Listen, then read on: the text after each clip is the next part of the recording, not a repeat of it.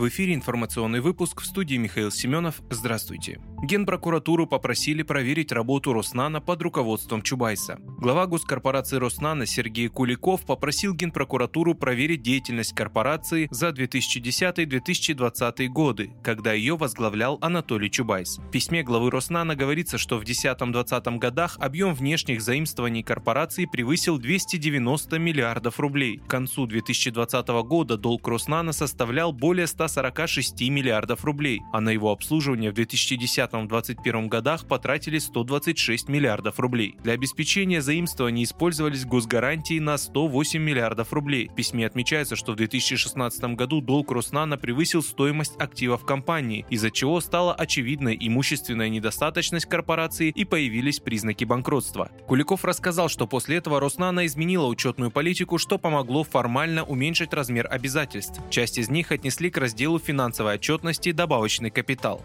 На этих основаниях Куликов попросил генпрокурора провести проверку по статье 1, 10 и 35 закона о прокуратуре и статье 52 Арбитражного процессуального кодекса. В этой статье говорится, что прокурор вправе обратиться с иском в суд о признании недействительными сделок, совершенных госорганами, а также компаниями с госучастием.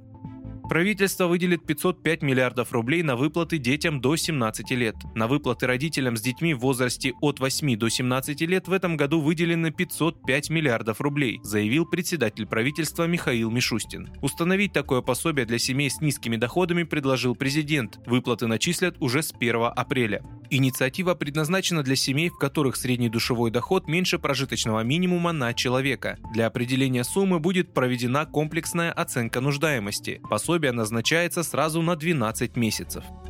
Собянин открыл хирургический корпус городской клинической онкологической больницы номер 1 в Москве. Хирургический корпус номер 7 в городской клинической онкологической больнице открылся после реконструкции и капитального ремонта в Москве. На мероприятии присутствовал мэр столицы Сергей Собянин. По его словам, несколько лет назад было принято решение о создании 6 онкологических центров и начата работа по их реорганизации, реконструкции и обустройству. Некоторые из них были созданы практически с нуля. Сейчас они представляют собой современные медицинские центры.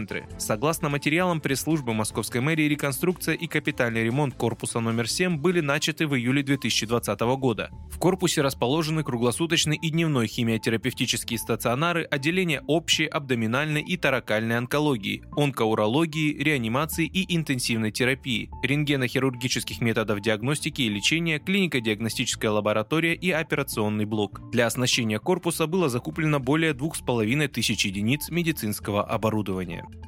Apple удалила из App Store приложение Альфа-банка.